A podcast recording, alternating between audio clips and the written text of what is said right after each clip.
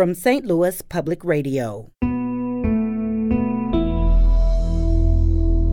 This is St. Louis on the Air.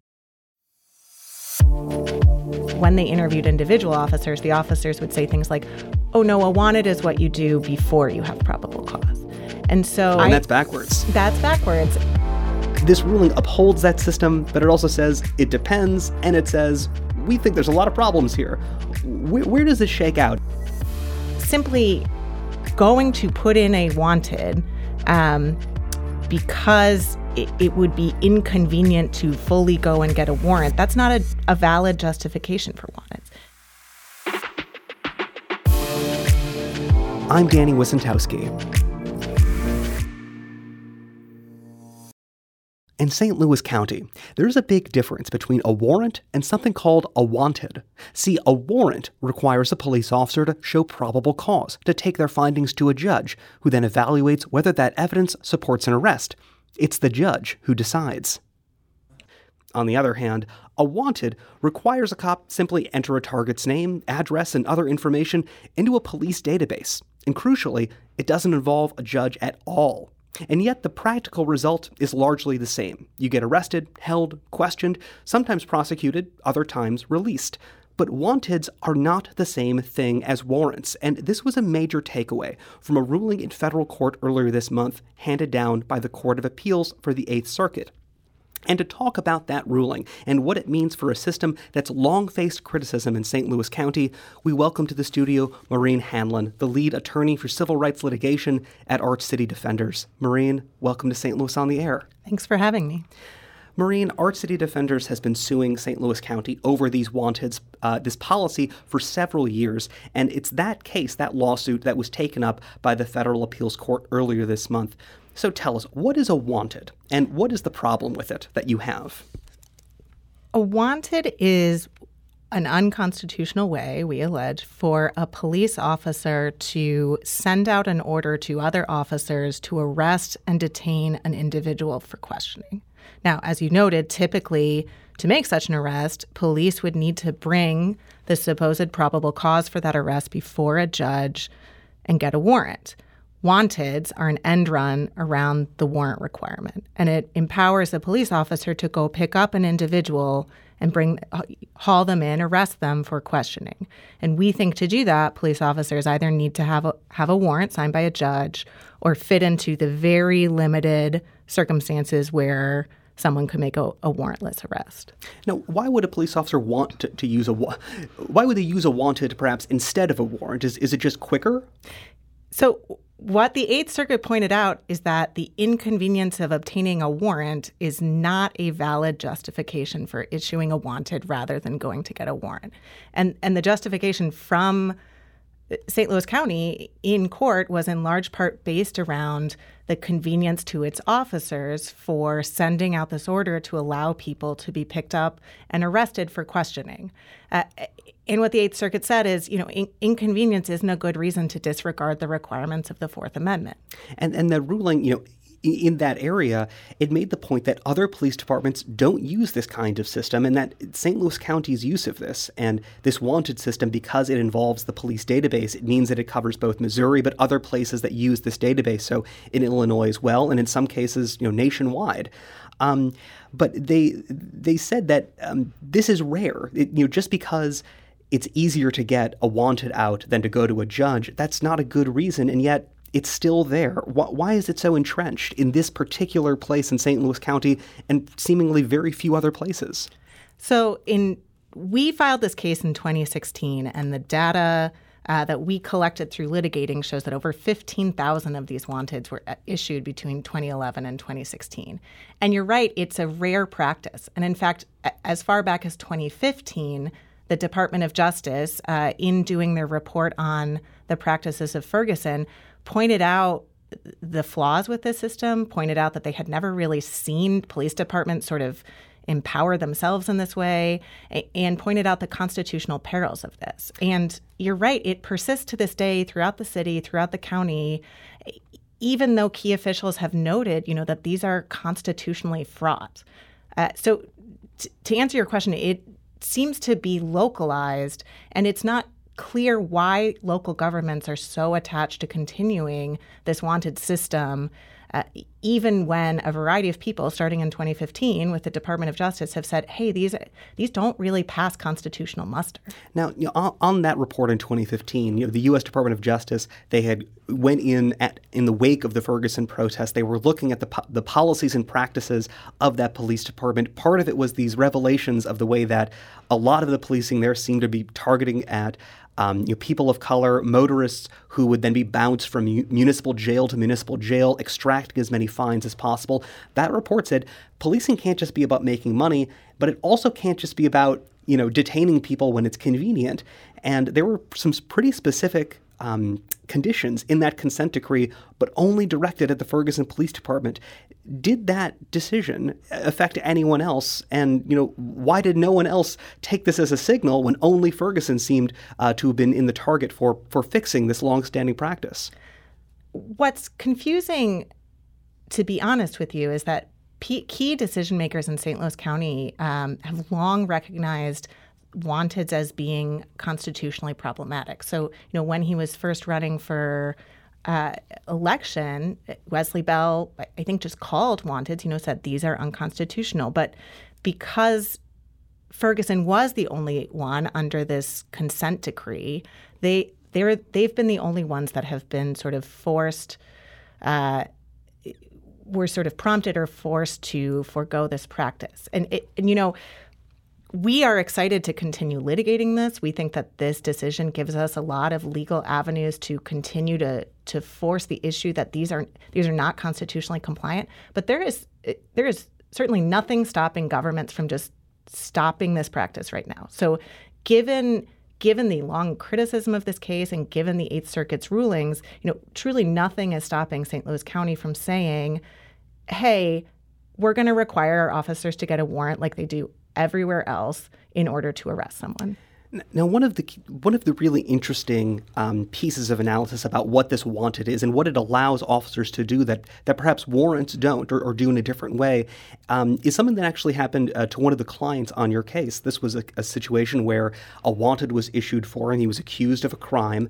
Um, one police officer fills out this wanted, punches in the information to the database, hits enter.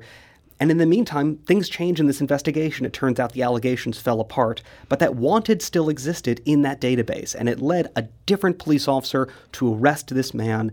And that police officer didn't check that things had changed, and and that has resulted in your lawsuit. And this ruling, this this ruling that just came out of the appeals court, said that that second cop made a real error, an error that they can be sued for by not checking in this investigation. And that, that was a big deal. Um, tell, tell us about that and what that, that, that ruling says about how the system is used.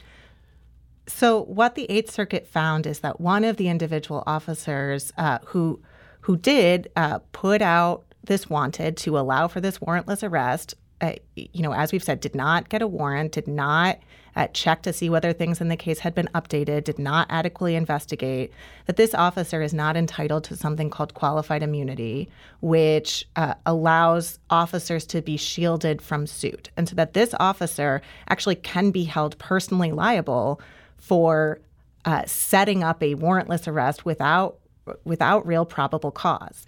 And and what this says to us, why this is important, is that it means that officers right now who are going into the same system thinking, well, I don't, I don't want to go get a warrant. I'll just, I'll just put out a want, wanted for this person.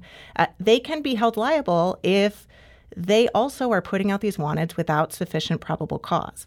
And you know that is one of the reasons for the warrant requirement is to have a person sort of to, to have a judicial officer sort of check to see is there actually a reason to pick this person up and detain them. So, you know, what this opinion, one of the most important parts of this opinion is that it it showed that individual officers can be held liable. And we're we're obviously going to continue pursuing for our client who frankly had no opportunity to challenge this order for his arrest, no procedural way to intervene in this in this order that picked him up, held him, caused him to spend a day in jail uh, for a crime that he's never been charged with, and that, that frankly there was very little reason to suspect he committed. We're talking with Maureen Hanlon. She's the lead attorney for civil rights litigation at the Arch City Defenders. And we're talking about a recent federal appeals court ruling looking at St. Louis County's system of wanteds. Um, Maureen, one of the things that really stood out to me about this ruling is that the judges are clear that there are, is a constitutionally okay way for this wanted system to exist. And, and there's a lot of, of reasoning behind that and tradition and the way police have used this in the past, uh, like a wanted poster. Um, there is a tradition for this. But the ruling goes to great lengths to explain the many, many ways that this system can be used unconstitutionally. And that second part, the unconstitutional way, that really seems to be the way St. Louis County is using this system. This ruling upholds that system, but it also says it depends, and it says we think there's a lot of problems here. Where, where does this shake out? Is, is this ruling saying multiple things to us? So we don't read the opinion to uphold the system. So what the opinion states is that there are rare instances in which a wanted can be constitutional. And those rare instances really overlap with you know long established exceptions to the warrant requirement uh, you know such as when there's some sort of emergency or a police officer were to, to to literally witness someone committing a crime but what they the opinion makes clear is that wanteds the way 97% of wanteds are issued 97 being my my terminology here that you know simply going to put in a wanted um, because it, it, would be inconvenient to fully go and get a warrant. That's not a, a valid justification for wanteds. And so even if wanteds, even if every single wanted is not unconstitutional, under the reasoning of the Eighth Circuit, most wanteds are because it's just an officer issuing this wanted rather than taking the proper steps to go get a warrant. Mm. Do you see, is the court sending a message to St. Louis County? Your, your wanteds are legal, but most of the ways you're using it are really are, are, are really problematic to us, the court.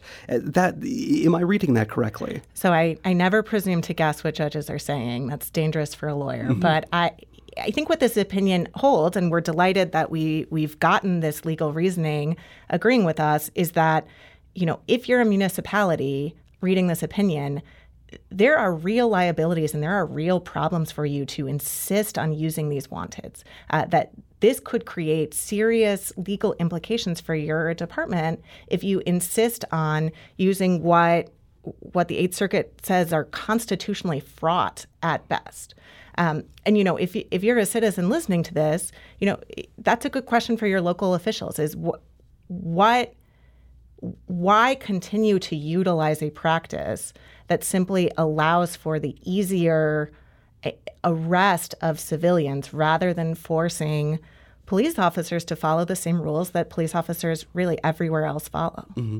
Now, in that court ruling, they summarize the defenses provided by St. Louis County. Um, why does this policy exist? And and part of what they say is that these officers are, are sending these wanteds out because when they apply for the warrant, they need all of their witness informations already put together. They need to bring a very strong case to the prosecuting attorney, Wesley Bell in this case. Do they need wanteds to do that? Do you do you take that that rationale seriously? I don't take that rationale that seriously. So first, uh, one of our clients in this case, one of our plaintiffs, a wanted was issued against him because he chose not to talk to the police officer. And and as you know, citizens have a Fifth Amendment right to, to not speak to police officers. But there's there's simply nothing preventing from police officers from just going and seeking interviews with people. What what a wanted allows is for that that citizen who is not charged with a crime to just be picked up, arrested, and and brought in for it to simply be easier for the police officer to question that person. But you have to trade that off with people are getting yanked out of their cars, people are missing work, people are not being able to pick up their kids from school. I mean, there's all these collateral consequences for civilians when a police officer you know, there's really nothing preventing them from just seeking to interview this person. And and these wanteds, they stay in the system for a long time. And in, correct me if I'm wrong, but it sounded like the judges were saying we're not really even sure how many of these may have been issued, and the way that they're retained in the system because they're this informal arrest. They exist kind of in the gray area. You know, it, that wanted could be in a system for years. It could you know, a traffic stop years down the line after your case is, is completely done, that could still result in your detaining and, and, arrest. Is, is that a worry that, that regular people should have? It's absolutely a worry. I mean, the reason this issue came on our radar is because we had clients who were getting picked up and we had no idea how to help them even challenge these wanteds because they existed outside of normal court process. So, you know, for a warrant, there is a clear method to challenge a warrant. There's a you can quash a warrant, you can take steps to intervene. And with wanteds, not only did people not have notice of these wanteds, they did not have an ability to challenge the wanted, but even when there were lawyers trying to help them figure it out, it was almost impossible to see how to get this wanted cleared, even when, as you pointed out, you know, the circumstances of the underlying issue ha- have long since changed. I was really struck by a, another note in, in, this ruling that said that in September of 2016, while the lawsuit was pending, the St. Louis County Police Department added a new requirement to its wanted system, saying that a supervisor has to approve a wanted before it's entered into the system. Was that a reaction to the lawsuit? And, and should we presume that until this point, no supervisor would okay just a wanted filed by a rank and file police officer? Uh, was, was nobody keeping an eye on this? I think it's safe to assume that if there wasn't supervisor requirements before we filed the lawsuit, uh, that was added in in reaction to the lawsuit, and I think it's also safe to assume that wasn't something that was happening before. You know, when the DOJ was interviewing officers in Ferguson, one thing they found is that the office, although Ferguson maintained that all of the wanteds issued were supported by probable cause. You know, when they interviewed individual officers, the officers would say things like, "Oh no, a wanted is what you do before you have probable cause." And so mm you know, and I, that's backwards. That's backwards, and I think it goes to whether or not the policy says, uh, you know, officers theoretically have probable cause, so don't worry about it. Here we can see, you know, the Eighth Circuit found in our case that the individual officer did not have probable cause, so that the individual officer here just issued this arrest order for our client without, you know, probable cause is a lenient standard, right? And and the officer here didn't even have sort of good reason to believe our client had committed a crime before picking him up. And we think we think people in St. Louis deserve more procedural protections. We think they deserve, you know, only to be arrested if there's a really good reason to do that. Maureen, thank you so much for being here today. Thanks for having me.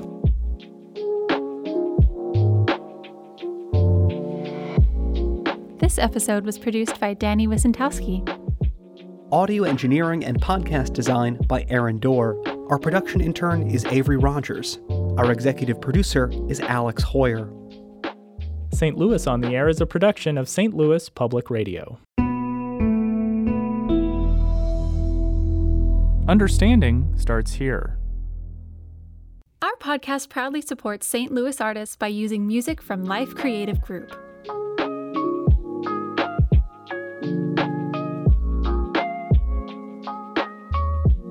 Find yourself regularly listening to episodes of St. Louis on the Air?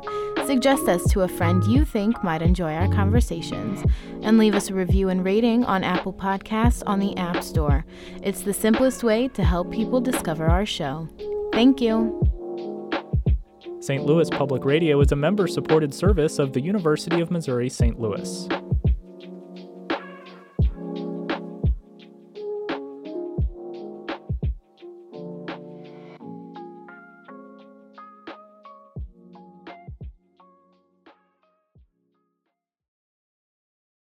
Support comes from the Missouri Forest Products Association.